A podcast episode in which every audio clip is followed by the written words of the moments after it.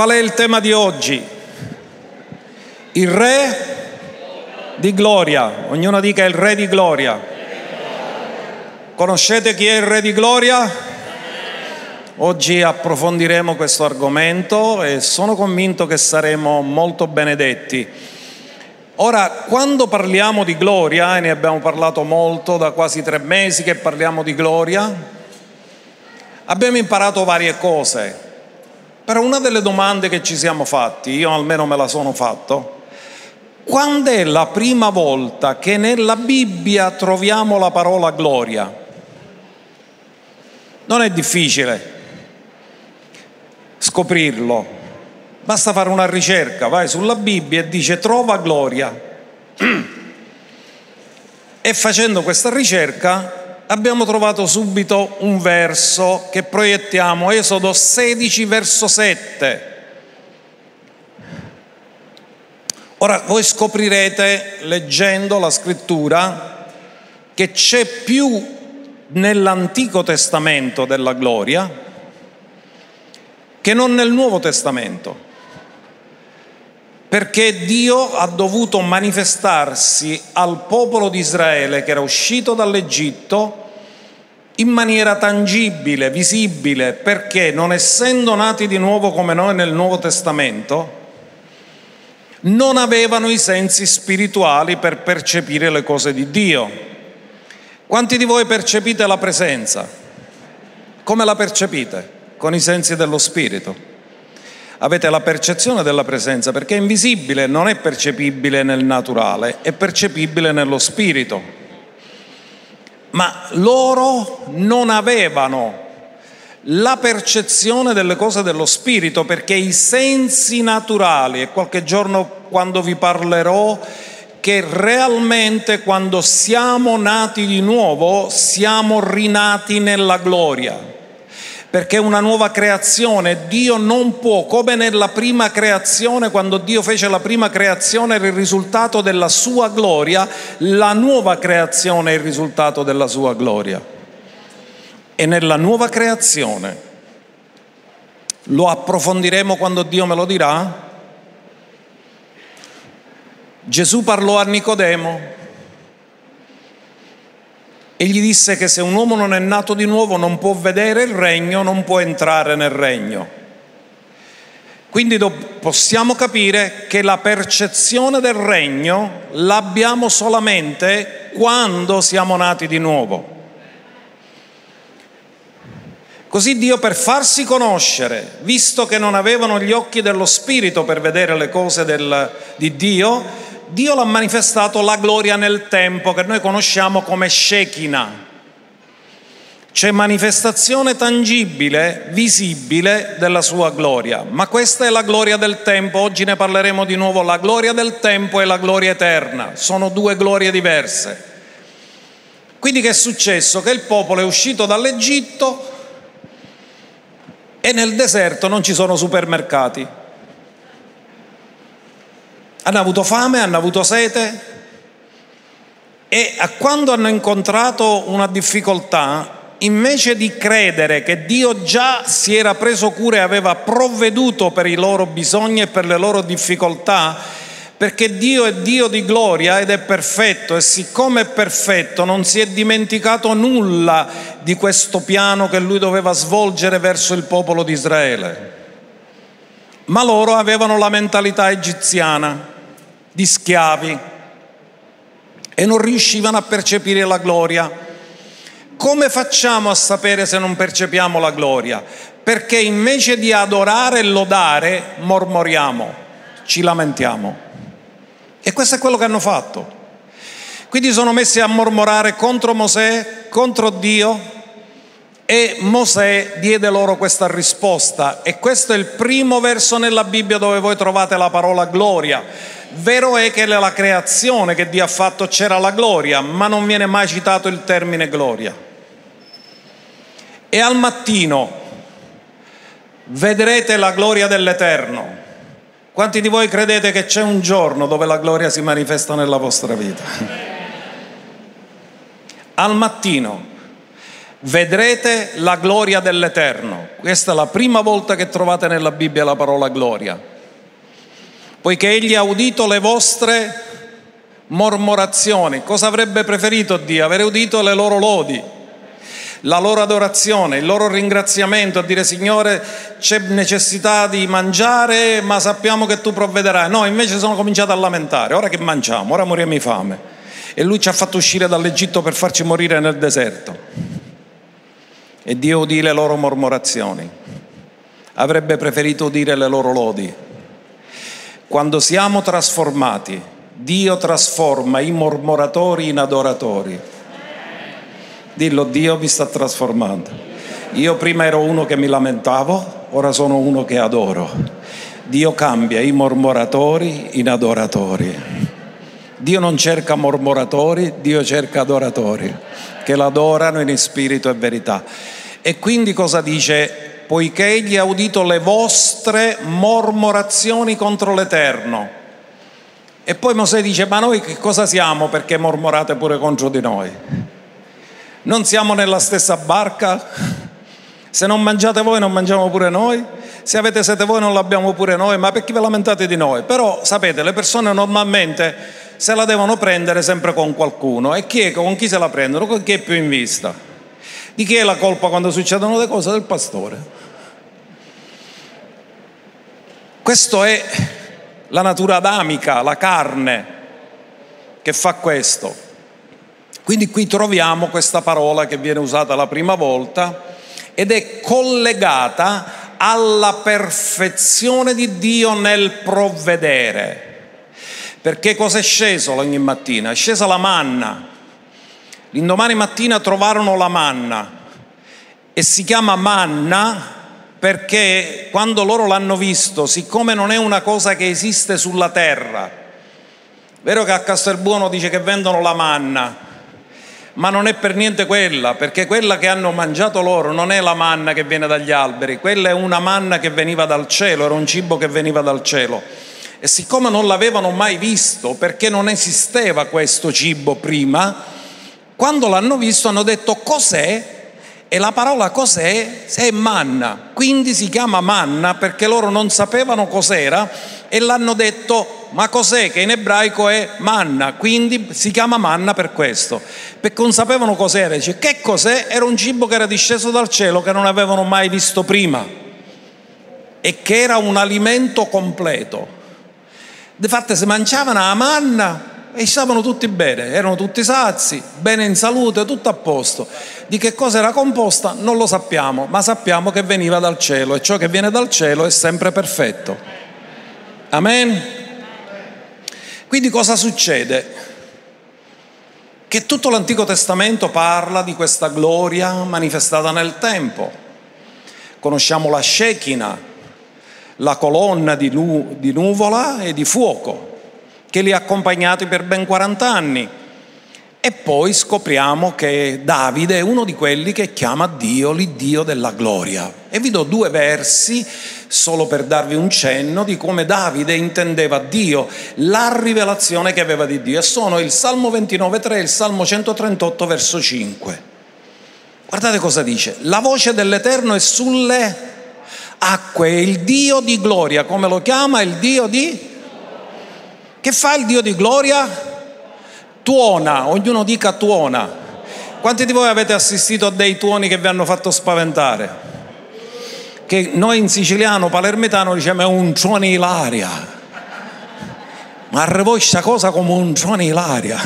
C'è una frase, un'espressione palermitana solo per pochi eletti che non tutti comprendono magari quelli del nord quando sentono dire ma che è questo giovane l'aria? Perché non ne viene giovane la terra? Non vengono tutta l'aria.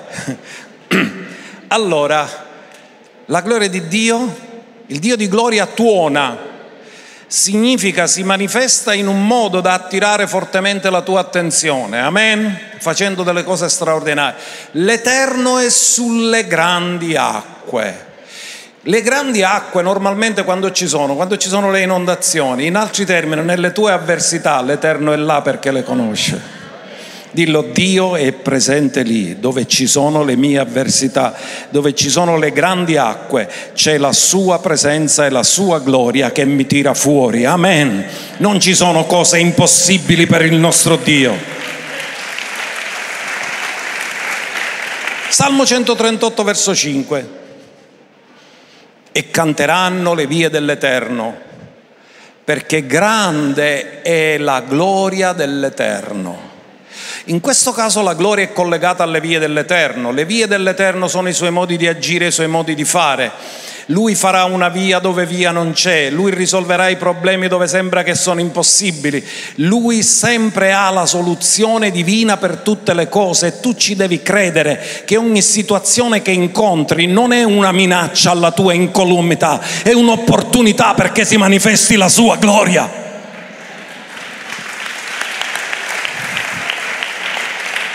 Perché molti vedono le cose sempre in senso negativo. Ma quando dissero a Gesù, e lui disse questa malattia non è a morte, è per la gloria di Dio.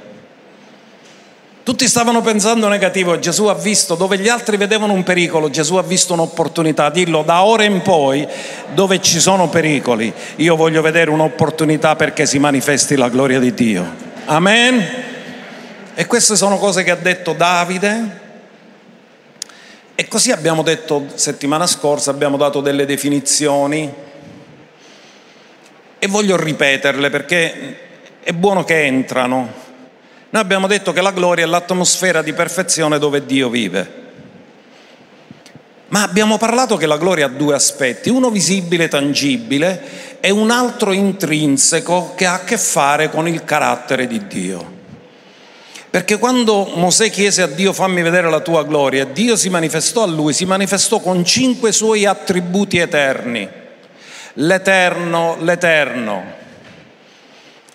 Dio pieno di benignità, di fedeltà, eccetera, eccetera, e parlò di cinque dei suoi attributi.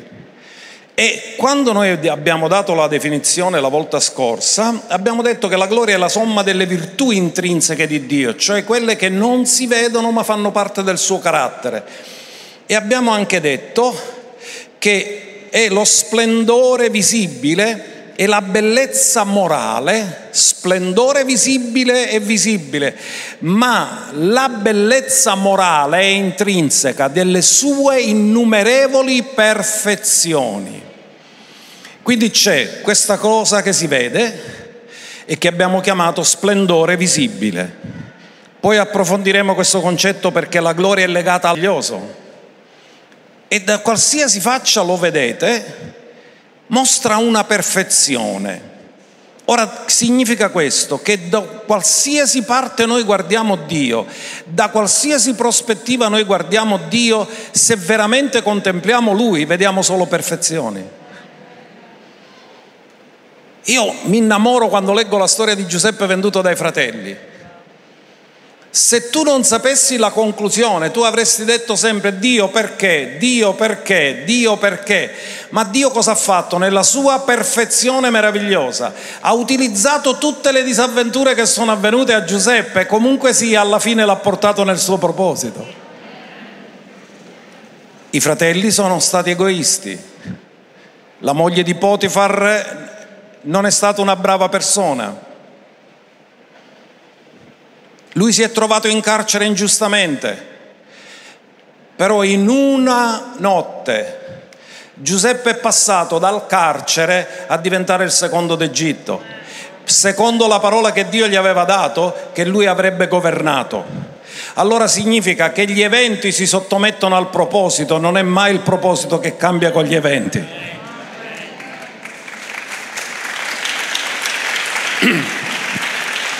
Questo che cos'è? Un'espressione delle molteplici perfezioni di Dio che riesce a fare cooperare tutte le cose al bene per quelli che lo amano e che sono chiamati secondo il suo proponimento. Quindi questo è meraviglioso, così possiamo dirlo anche in un altro modo. La gloria è il Signore stesso, in tutte le sue perfezioni intrinseche ed eterne. È la somma e la sostanza di tutti i suoi attributi, Dio è. Chi è? cosa possiede e come è. Tutto di lui parla di gloria. In tutte le parti, come lo potete guardare, è sempre perfetto ed è sempre meraviglioso. Qual è il nostro problema? Che noi siamo imperfetti e non riusciamo a vedere la sua perfezione. Ma man mano che Dio ci dà rivelazione delle sue perfezioni, viene il riposo nella nostra vita, perché sappiamo di chi ci stiamo fidando e colui che ha iniziato l'opera buona in noi la porterà a compimento.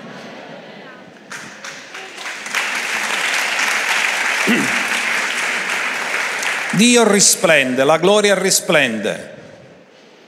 La prima volta che il Re di gloria è venuto sulla terra, quando è nato, è stato annunciato da, dagli angeli ai pastori. Che cosa è avvenuto? Quando gli angeli hanno annunciato ai pastori quello che stava per accadere. Guardiamolo in Luca 2,9. È bellissimo quello che dice perché la reazione dei pastori è che hanno avuto paura quando hanno visto la perfezione, la stessa reazione di Adamo nel giardino dell'Eden dopo la caduta, ha avuto paura. Perché l'uomo imperfetto, esposto alla perfezione di Dio, la prima reazione che ha è paura. Ma guardate cosa è avvenuto. Ed ecco un angelo del Signore si presentò a loro e la gloria del Signore risplendette intorno a loro. Cosa ha fatto la gloria del Signore? Quindi arrivò una grande luce. E quando loro hanno visto questa gloria, questa luce che è arrivata tutto intorno a loro, furono presi da grande paura. Quindi il Re di Gloria, la sua nascita viene annunciata da un angelo, ma viene anche con la gloria perché chi nasce è il Re di Gloria deve diventarle, deve essere proclamato Re di Gloria, ma nasce come Re di Gloria perché quando viene annunciata la nascita la gloria lo precede. E i pastori hanno paura, ma la gloria è venuta. Ora guardate il messaggio di prima Giovanni 1.5, non è Dio è salvezza. Ascoltate, la salvezza è un effetto collaterale del carattere di Dio, perché uno che ama redime. Amen? Dio è amore. Ora, il messaggio fondamentale che dice Giovanni ci sorprende in 1 Giovanni 1.5, perché noi forse avremmo scritto così da Pentecostale. Ora questo è il messaggio che abbiamo udito da lui, che Gesù Cristo è morto per tutti per la salvezza di tutti gli uomini. E invece Giovanni dice no, ma il messaggio che abbiamo udito non è questo, quella è la conseguenza del messaggio. Questo è il messaggio che abbiamo udito da lui e che vi annunziamo. Dio è... Cos'è Dio? E in Lui non vi è tenebra alcuna. Luce. Quando Dio, che è luce, la prima cosa che ha creato è la luce. Luce da luce, dalla luce di Dio è venuta la luce. E lui ha detto sia la luce e da quel momento che l'ha detto la luce corre ancora a 300.000 km al secondo e non si è mai fermata. Guardate che potenza che ha la sua parola, che per lui ha detto sia la luce, la luce fu e ancora sta correndo e la, la considerano, la misurano in anni luce, in secoli luce perché ancora non si è mai fermata. Dio è luce. Questo è il messaggio che abbiamo ricevuto. E in lui non ci sono tenebre alcune, non c'è nessuna mescolanza, lui è luce pura. Io voglio dirvi una cosa, spesso quando c'è il buio noi parliamo male del buio, ma come qualcuno ha detto non maledire il buio, semplicemente accendi la luce. Perché quando c'è la luce il buio va via, le tenebre si allontanano, le ombre vanno via, quando c'è la luce tutto viene illuminato e tutto è meraviglioso. E questo è il messaggio che abbiamo ricevuto da lui. Ora ce n'è un altro messaggio che è sconvolgente, perché tutti noi viviamo attraverso la luce di, di giorno del sole e la luce riflessa nella notte della luna. Ma voglio dirvi una cosa, non sarà per sempre così. Guardate cosa dice Apocalisse. Apocalisse 21, 23 dice qualcosa che ti fa vedere come siamo nel tempo e come saremo nell'eternità. Perché dice la città, parla della Gerusalemme celeste, non ha bisogno del sole né della luna. Ho buone notizie per voi, nella Gerusalemme celeste non ci saranno contatori. Non ci saranno bollette della luce. Perché non ha bisogno del sole né della luna che risplendono in lei? Perché la gloria di Dio la illumina.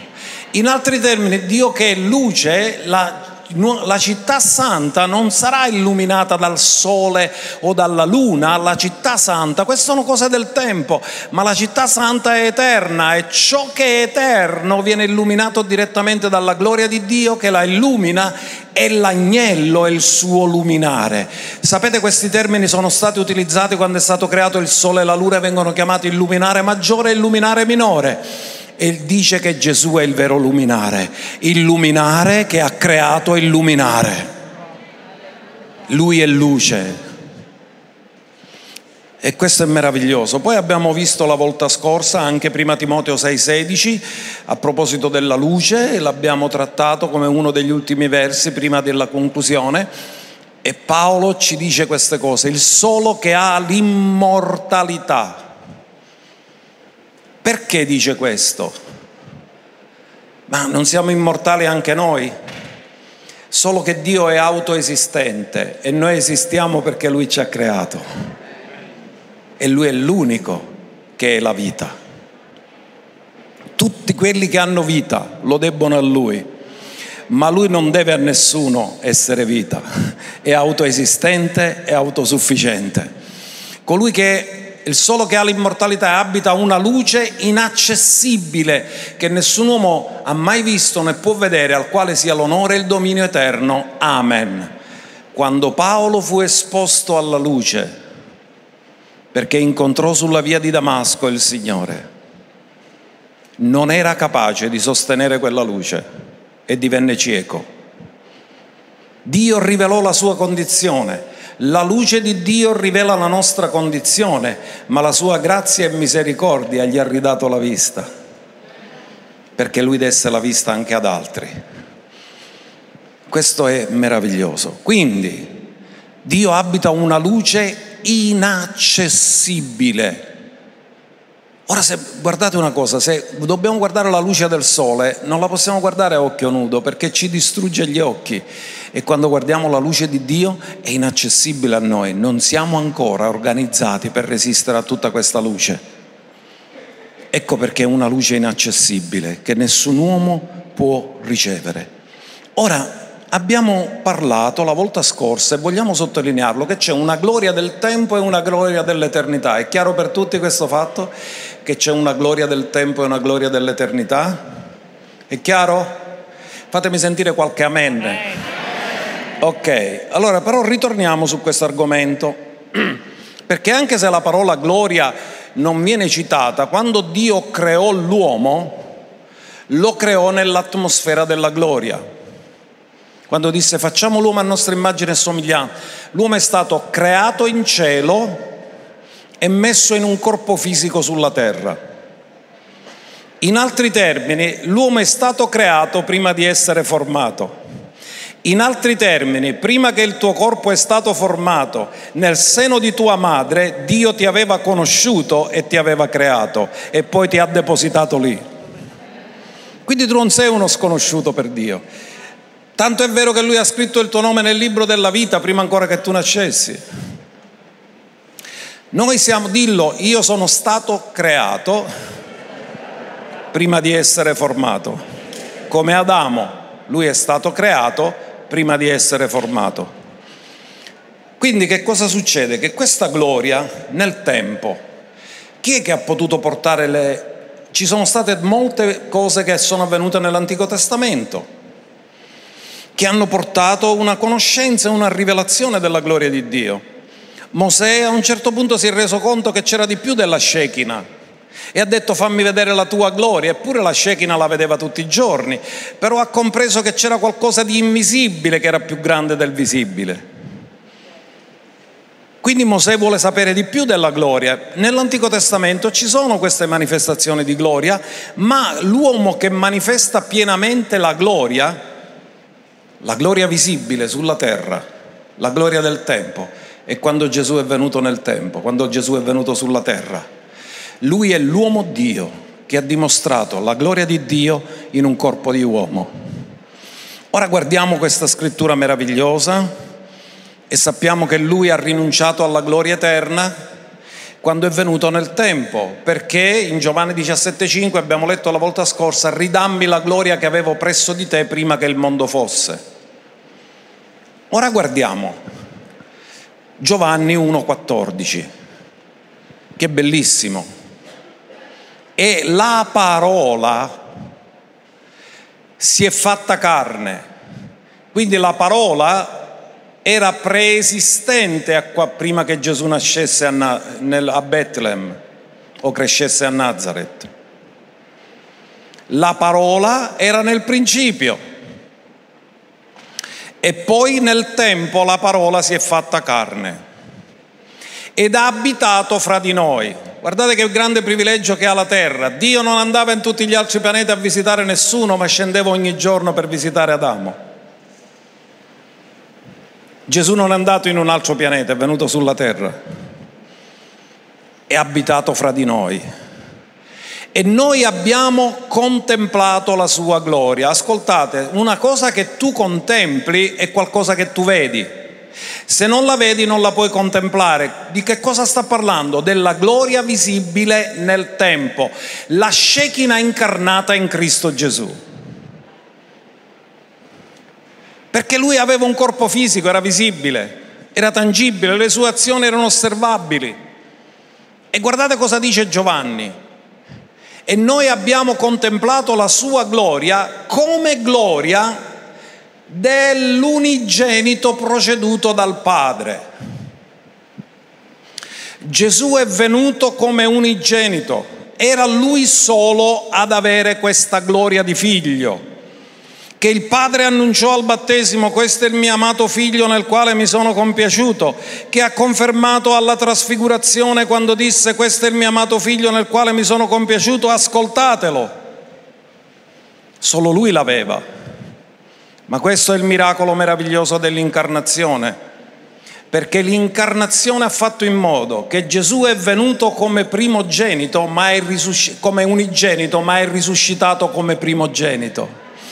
In altri termini, questa vita e questa gloria che aveva solo lui, lui dando la sua vita per noi, ha prodotto per noi la stessa figliolanza che lui ha, perché è venuto come unigenito, ma è risuscitato come primogenito.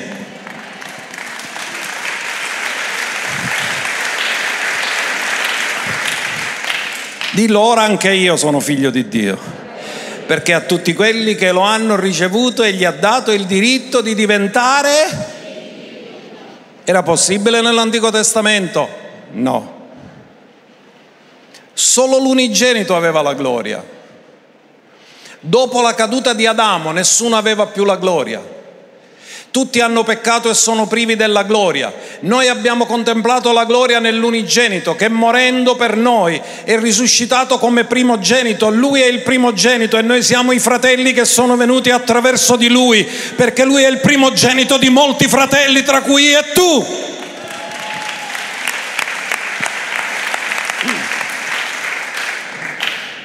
Allora, questo è potente, non mi levate il verso che ancora manco sono arrivato a metà. Perché dov'era la gloria che hanno osservato? Proceduto dal Padre, Gesù sapeva da dove veniva, sapeva qual era la sua missione, sapeva dove andava. Però guardate qual era la gloria che hanno osservato, che hanno contemplato. Questa gloria era piena di, di grazia e di verità. In altri termini, era piena di grazia. Quando qualcosa è pieno di grazia significa che non ci puoi mettere altro. In altri termini, in lui c'è tutta la grazia che è sempre superiore al tuo bisogno.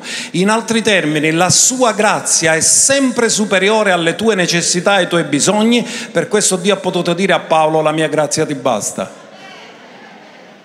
Pieno di grazia.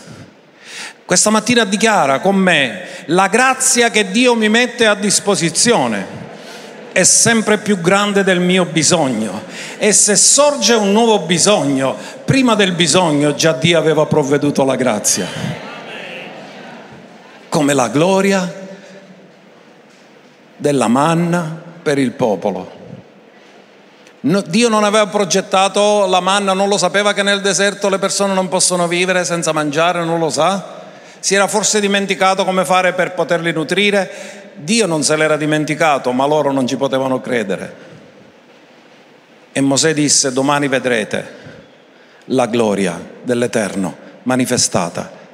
Avrete il cibo che scende dal cielo.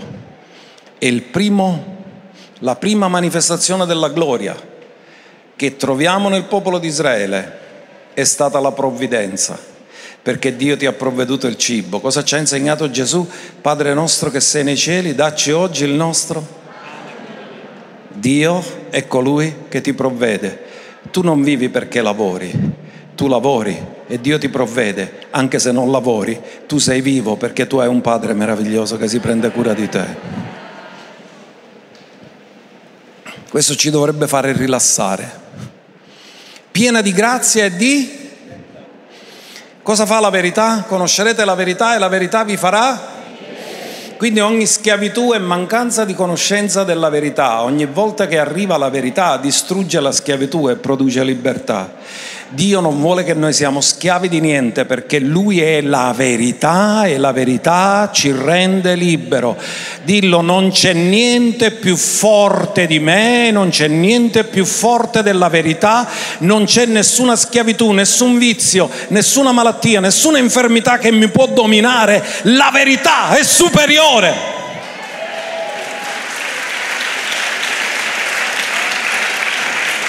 Conoscerete la verità e la verità vi farà? Quindi ogni schiavitù è mancanza di conoscenza della verità. Ma quando ti viene rivelata la verità, tu ricevi libertà. E Dio ci dà tutto questo. Allora andiamo a vedere questa gloria che a un certo punto era nascosta dentro un corpo umano.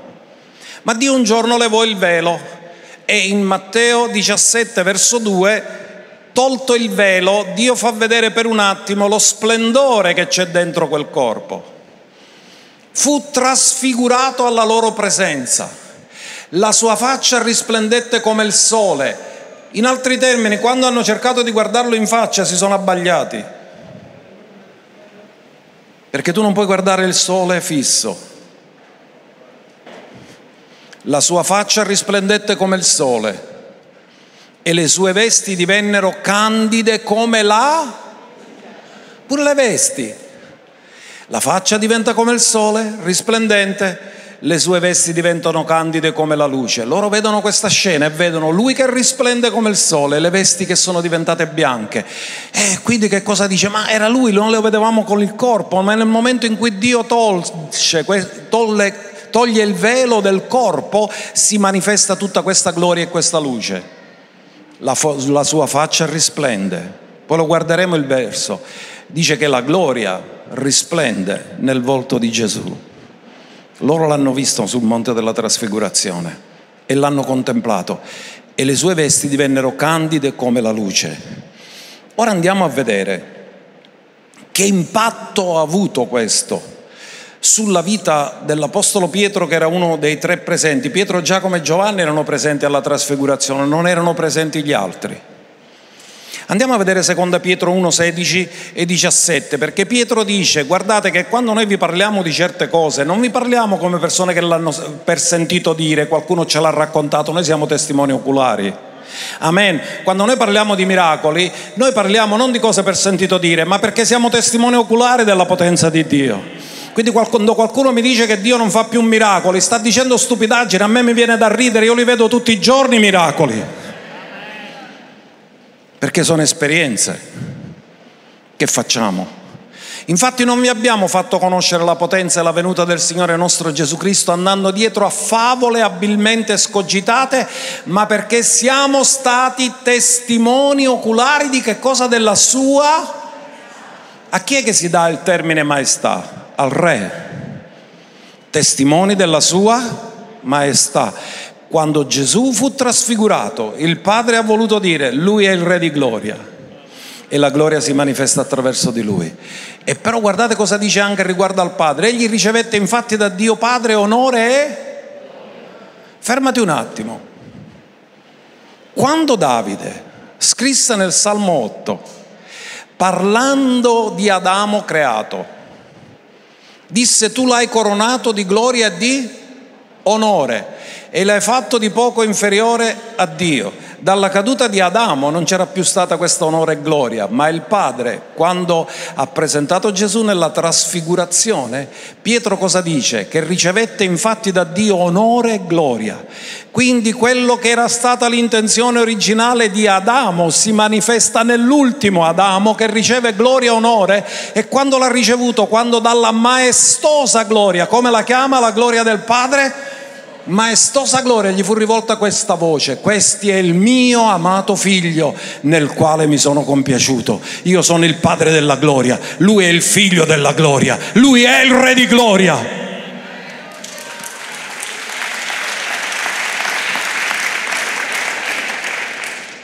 Allora, questo è meraviglioso, ma vi ripropongo una scrittura che abbiamo letto la volta scorsa, Ebrei 1, 2, 3, perché Gesù è la manifestazione nel tempo della gloria di Dio sulla terra. Ebrei, in questi ultimi giorni ha parlato a noi per mezzo di suo figlio. Prima aveva parlato per mezzo dei profeti, ma ora ha parlato per mezzo di suo figlio. I profeti hanno conosciuto il Dio per rivelazione, Gesù ha conosciuto il Padre per relazione, perché abitava insieme con Lui. Lui dimora col Padre. I profeti non dimoravano col Padre, i profeti ricevevano dal Padre ma non abitavano col Padre. Gesù ha detto nessuno è salito in cielo se non colui che è disceso dal cielo. I profeti ricevevano dal cielo, ma Gesù è venuto dal cielo. E guardate, dice che ha parlato per mezzo di suo figlio, che egli ha costituito erede di tutte le cose, quindi significa che senza di lui non c'è più eredità. Amen? per mezzo del quale ha anche fatto l'universo, vabbè, non quasi niente. Gesù è creatore insieme al Padre, ma non solo della terra, dell'universo. Quindi vi immaginate che è lui la parola. Quando il centurione disse di soltanto una parola, che rivelazione tremenda che ha avuto, tu sei la parola che ha creato tutto l'universo, che ci vuole per te a dire una parola? Basta che dici una parola il mio servo è guarito. Sapete qual è il punto? Che a volte non diamo valore alla parola, perché non ci rendiamo conto da chi viene e dubitiamo della parola invece di credere nella parola. Ma guardate cosa dice. Egli è lo splendore della sua gloria, l'impronta della sua essenza della sua natura, che sostiene tutte le cose con la parola della sua potenza tutto l'universo che ha creato, tutte le cose che ha fatto, da che cosa sono sostenute? Me lo dite qual è la, la, potenza che sostiene tutte le cose? Tutte le cose sono sostenute dalla potenza della sua... Quando tu hai la rivelazione di questo, tu dai molto valore alla parola perché io ti dico una cosa, tu non hai bisogno di nient'altro che di una parola. Come il centurione ha detto, io non ho bisogno manco che tu vieni, tu basta che dici una parola e il mio servo sarà guarito. Tutto quello che tu hai bisogno è ricevere una parola diretta da Dio. Ecco perché io voglio che ognuno di noi entriamo in una condizione di intimità profonda. Perché quando entri in questa intimità basta che lui ti dice una parola, così è.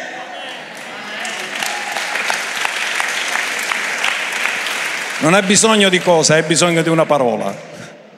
E la parola crea le cose, la parola cambia la realtà.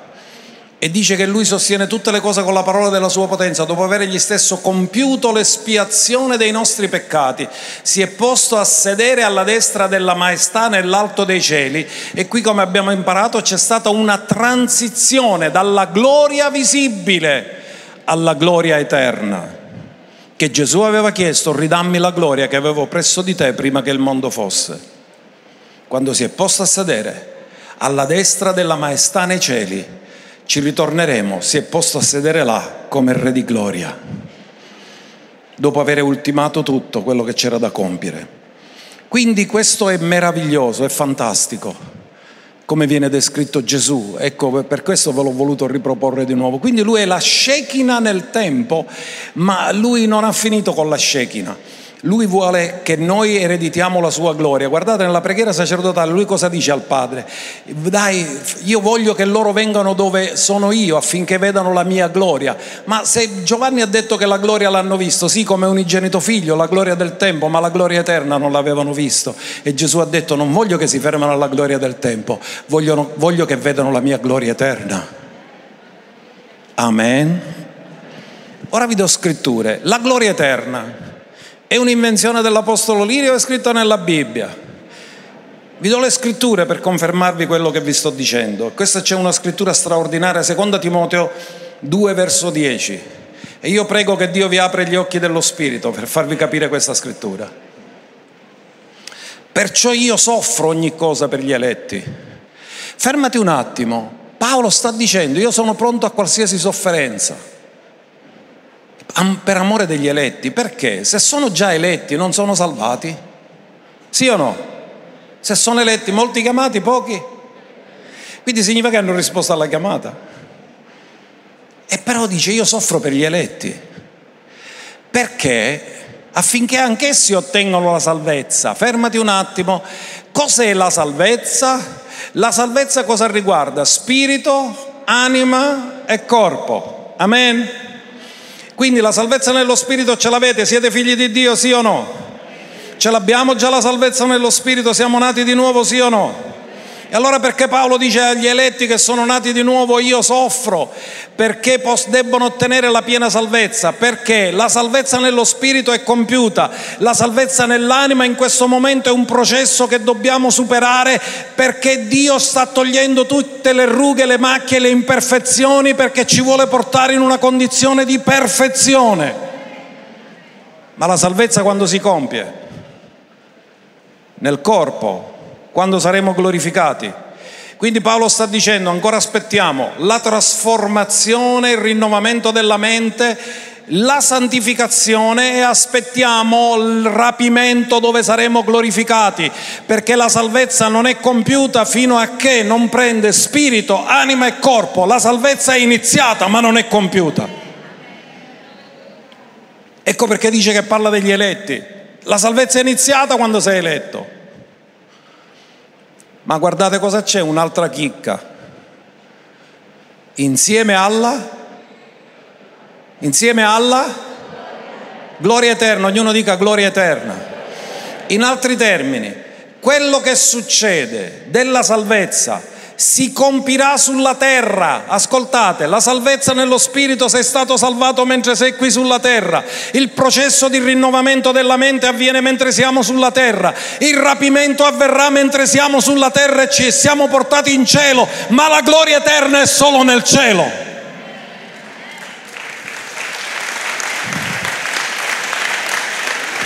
Ora ascoltate, Paolo dice io soffro, soffro perché io lo so che sarà così, soffro e voglio farlo capire a tutti, soffro perché loro sono eletti e si sono fermati alla nuova nascita, ma c'è di più della nuova nascita, c'è la trasformazione del carattere, c'è il rinnovamento della mente, c'è di più di questo, c'è la glorificazione del corpo. E c'è la gloria eterna.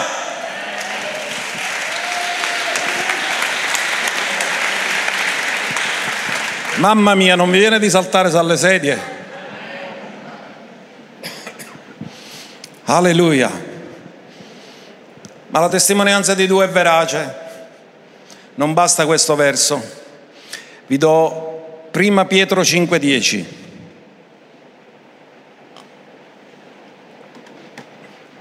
Il Dio di ogni che vi ha chiamati a che cosa? A fare i pastori, profeti, evangelisti, dottori, apostoli. Molti si scannano per avere una posizione perché non conoscono questo. Dio a che cosa ci ha chiamato alla sua? Dillo, Dio mi ha chiamato alla sua eterna gloria.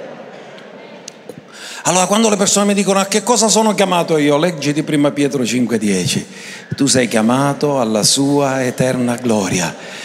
non combattere se non c'è un microfono nelle mani, perché alcuni hanno la microfono, la microfono, come si dice? Mania. Mania. La mi, no, fobia no, fobia su che dega si scanda. La microfonomania. Cioè per alcuni avere il microfono in mano è la prova dell'esistenza in vita, se non hanno il microfono si sentono morti, ma noi non siamo chiamati ad avere un microfono, siamo chiamati all'eterna gloria.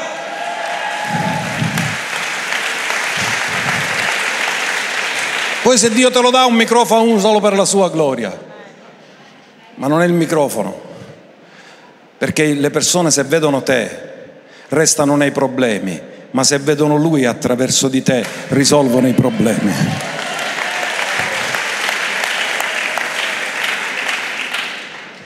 Che farà il Dio di ogni grazia che vi ha chiamato alla sua eterna gloria in Cristo Gesù dopo che avrete sofferto. Paolo cosa ha detto? Io soffro per gli eletti. E Paolo ha detto ogni cambiamento ci vuole sofferenza. Perché se non cambi non soffri. Ma ogni cambiamento produce sofferenza. Anche Margherita, quando era adolescente, ha avuto i dolori di crescita. Te li ricordi i dolori di crescita? Non l'hai avuto i dolori di crescita? però siccome si è scocciata ad avere dolore si fermò. È una battuta, no, tutti noi abbiamo avuto dolore di crescita, ogni crescita avviene con dolore perché c'è un adattamento a una nuova condizione. Ciò che non cambia muore, ma ciò che cambia cresce. E Dio non ci ha chiamati a morire, ci ha chiamati a crescere all'immagine e alla somiglianza di Cristo Gesù. Allora dice, dopo che avrete sofferto per un po' di tempo, alcuni non vogliono soffrire e invece è bello soffrire per cambiare. Molti non vogliono più digiunare, perché digiuna la panza parra, hai fame e tu la devi sottomettere, tu zitto te, e ci ha insegnato a stare zitta. E allora è più facile non digiunare che digiunare perché quando non digiuni non, non soffri, godi. Ti godi il cibo, vira la cosa, ah, che bello. Mentre quando devi digiunare ti puoi tenere meglio cose. E tu ci dici, ah, per domani, oggi un po' essere. Dice, ma poi perché mi portate sempre a nocate giuni cose? Egli, dopo che avrete sofferto per un po' di tempo, che farà? Vi? Cosa farà? Vi perfezionerà cosa farà Dio? Ti perfezio. Perché se sei chiamato all'eterna gloria e nella gloria c'è la perfezione, come puoi entrare nella perfezione imperfetto? Quindi Dio ti vuole perfezionare. Ascolta, non è tua moglie che ti può perfezionare. Moglie, non è tuo marito che ti può perfezionare, è lui che ti può perfezionare. Concentrati sul tuo cambiamento attraverso un'intimità con lui vi perfezionerà egli stesso, vi renderà fermi, vi fortificherà, vi stabilirà saldamente. In altri termini, quando lui ci ha salvato, come ci ha trovato? Imperfetti, ci ha trovato instabili, ci ha trovato deboli e ci ha trovato ballerini. Non solo come chi come si chiama, Nino Ballerino, un panellaro.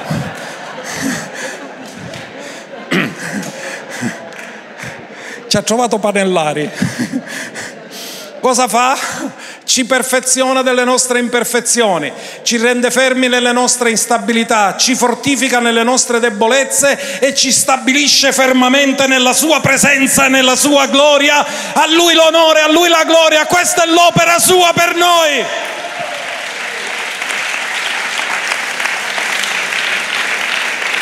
Ah, quanto amo la parola di Dio, quanta speranza da questa scrittura rivela dove andremo a finire, qual è la chiamata finale di Dio. Non è una chiamata del tempo, nel tempo sei chiamato ad essere qualcuno, apostolo, profeta, evangelista, membro di chiesa, uno che fa un servizio meraviglioso, ma non è quella la chiamata finale, quello è un allenamento per entrare nella chiamata finale. L'eterna gloria vi ha chiamati alla sua. Voglio che tu lo dichiari, dillo Dio mi ha chiamato alla sua eterna gloria. Ah, non l'ho sentito bene, voglio che lo dite di nuovo. Dio mi ha chiamato alla sua eterna gloria. Voglio che lo dici di nuovo. Dio mi ha chiamato alla sua eterna gloria.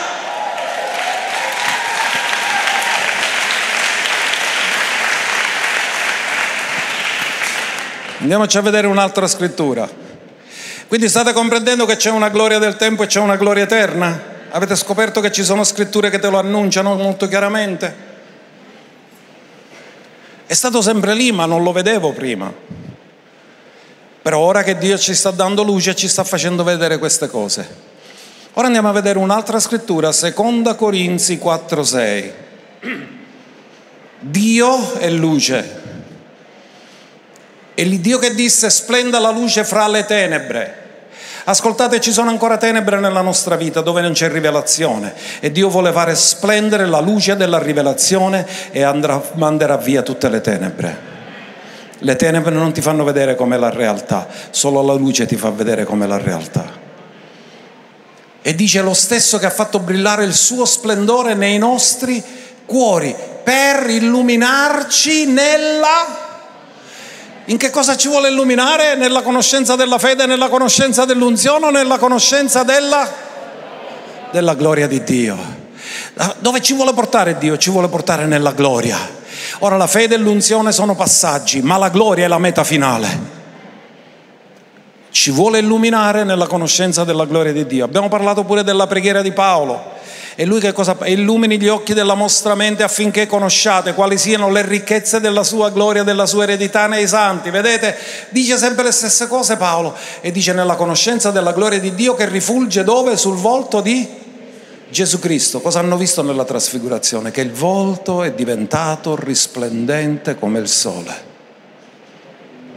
E Dio ha voluto dire, lui è il re di gloria. La gloria viene solo da lui. Lui è il Re di gloria. Andiamo a vedere ora il Salmo 24, verso 7 e ci avviamo verso la conclusione. State ricevendo? Salmo 24. O porte, alzate i vostri capi, porte eterne, alzatevi il Re di gloria entrerà. Dove sono le porte eterne? Sono in cielo o sono sulla terra? Se sono eterne, sono nell'eternità, non sono sulla terra. Quindi di che cosa sta parlando? Ora vi do una chicca di che cosa sta parlando.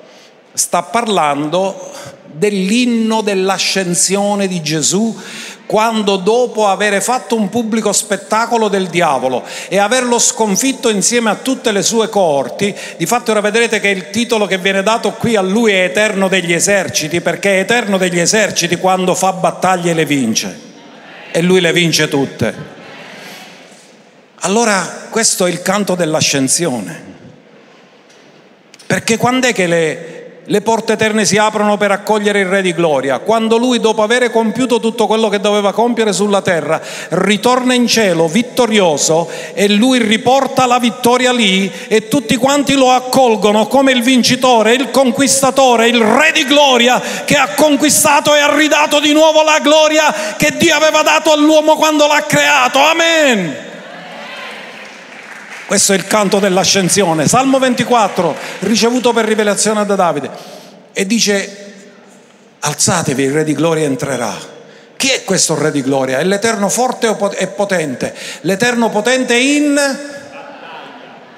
Quindi significa che Gesù ha avuto una battaglia e Dio l'ha risuscitato dai morti, l'ha sottratto dal potere delle tenebre che sono state sconfitte eternamente. Satana vuole, gli facciamo sapere, gli ricordiamo che è eternamente sconfitto.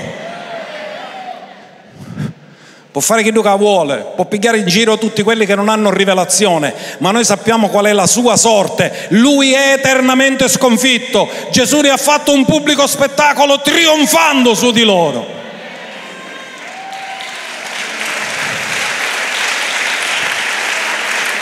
O porte, alzate i vostri capi, alzatevi, o porte eterne, il Re di Gloria entrerà. Chi è questo Re di Gloria? È l'Eterno degli? Egli è il Re di Gloria. Quindi Gesù ritorna, avendo finito la sua missione come uomo, ritorna come Dio, come l'Eterno degli eserciti. L'Eterno degli eserciti, potente in battaglia, ha ottenuto la vittoria e ora ritorna in cielo. Questo si chiama canto dell'ascensione. Quando è arrivato lì nel cielo, le porte eterne si sono piegate e hanno fatto entrare il Re di Gloria. E io mi immagino che tutti gli angeli hanno applaudito il Re di Gloria che è entrato, perché ha riportato una grande vittoria e ha restaurato le intenzioni originali di Dio. Amen.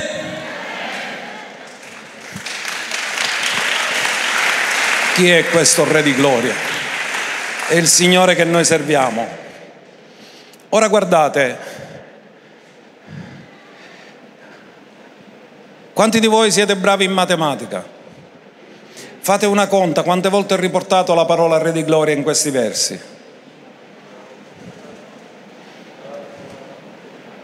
Quante volte? Cinque volte. Cos'è cinque? Numero della grazia. E noi abbiamo contemplato la sua gloria piena di in altri termini, il Re di Gloria è colui che dà grazia a tutti. Lui è pieno di grazia, è pieno di verità e lui ti vuole fare grazia in questo giorno perché lui si diletta a dare grazia. Non lo meriti, ma lui ti dà la sua grazia.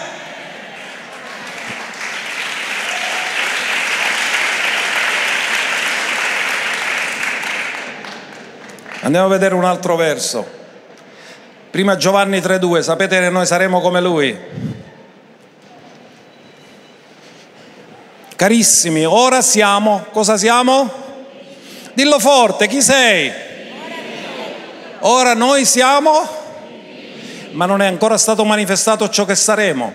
Sappiamo però che quando Egli sarà manifestato saremo simili a Lui perché lo vedremo come Egli. Ma voi ci pensate che nel millennio noi saremo con Gesù a regnare con Lui? E lo vedremo fisicamente. Ci potremo parlare, lo potremo abbracciare ci potremmo passare i piedi, ci potremmo toccare i capelli, che lo vedremo come Egli è glorificato e regneremo con Lui mille anni sulla terra. Quindi andiamo a riprendere quello che stavamo dicendo, Salmo 24. Gesù è stato accolto con un'accoglienza regale in cielo chi è questo re di gloria? È stato accolto come re di gloria e questa è la scrittura profetica che dà Davide.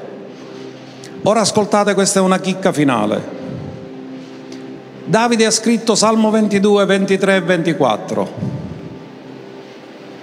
Il Salmo 22 è il Salmo di Dio mio, Dio mio, perché mi hai è il salmo di Gesù che diventa peccato per noi.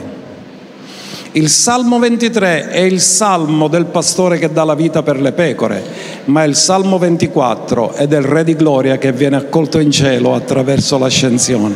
E Davide nei Salmi 22, 23 e 24 ci dà tutto il quadro profetico del piano di redenzione, passato, presente e futuro. Amen.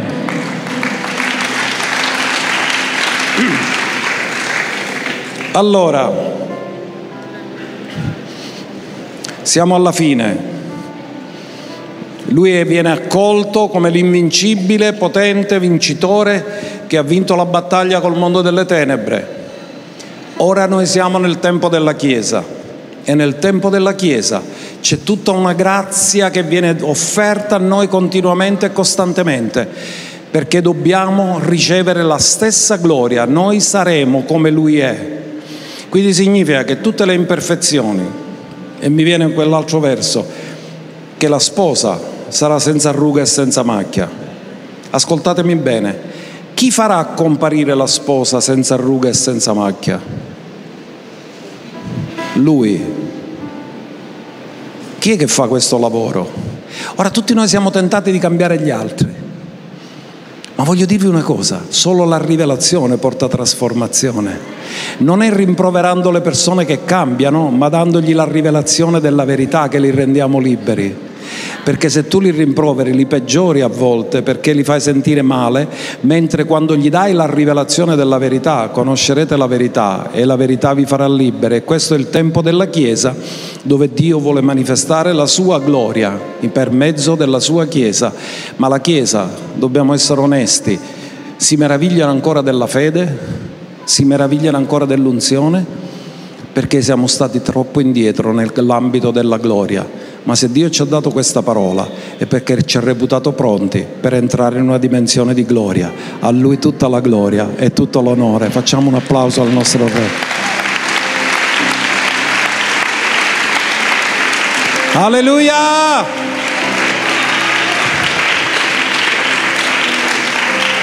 Ho visto una visione